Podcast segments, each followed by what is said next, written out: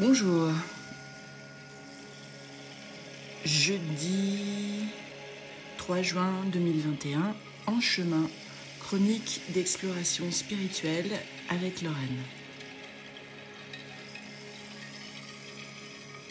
L'expérience que je partageais hier était celle d'une tête vide qui m'amenait justement à avoir une expérience beaucoup plus légère, beaucoup plus agréable au présent, dans chaque rencontre et dans chaque cheminement que je pouvais faire. Et je me suis dit que c'était peut-être compliqué à comprendre comment une telle modification d'expérience pouvait simplement être déterminée par un mental quasi inactif et un état d'accueil et de vacuité agréable. Voilà, être en gros la tête vide.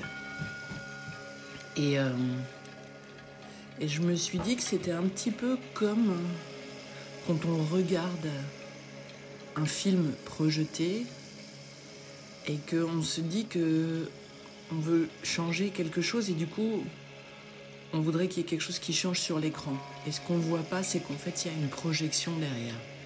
Et que si on doit modifier quelque chose, ça n'est pas sur le mur sur lequel l'image est projetée, mais sur le projecteur qu'il faut qu'on aille faire quelque chose. Notre tête, c'est le projecteur.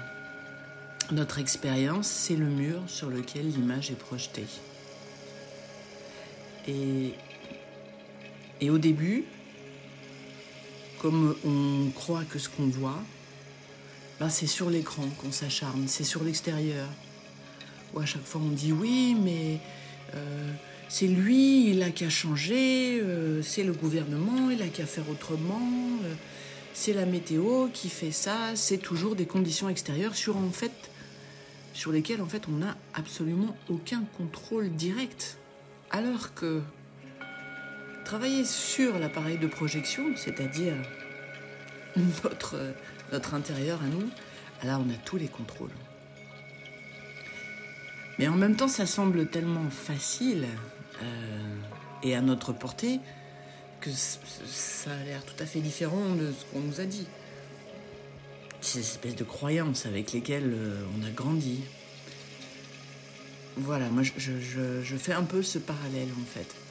Avoir la tête vide et avancer dans la vie avec la tête vide, c'est se donner la capacité complète, la tête vide, mais en même temps, je dirais aussi, moi j'ai mis le réglage, c'est-à-dire que je ne veux pas de trauma, je ne veux pas absorber les drames des autres, j'avance dans une neutralité bienveillante, je ne projette qu'un minimum de choses à l'extérieur, et je suis donc en capacité d'accueillir et de recevoir ce que les autres projettent, dans la limite.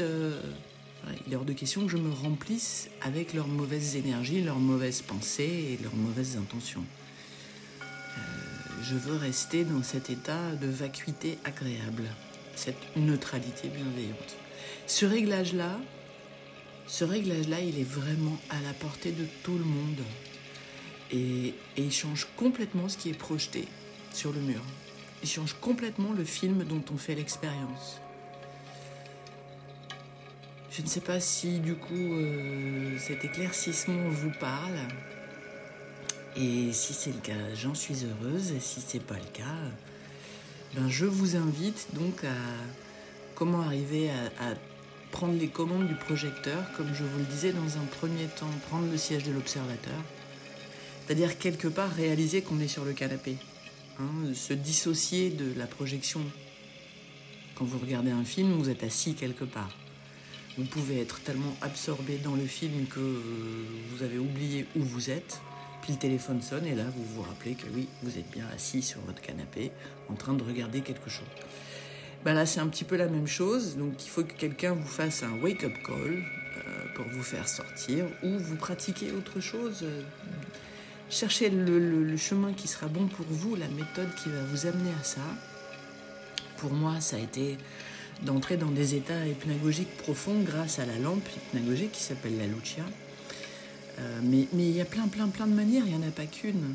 Donc à vous de trouver la vôtre, prenez le siège de l'observateur, observez, et assez rapidement, naturellement, vous verrez, dès qu'on est dans le siège de l'observateur, on tend vers cette neutralité bienveillante, vers cette tête vide, vers cet accueil limité.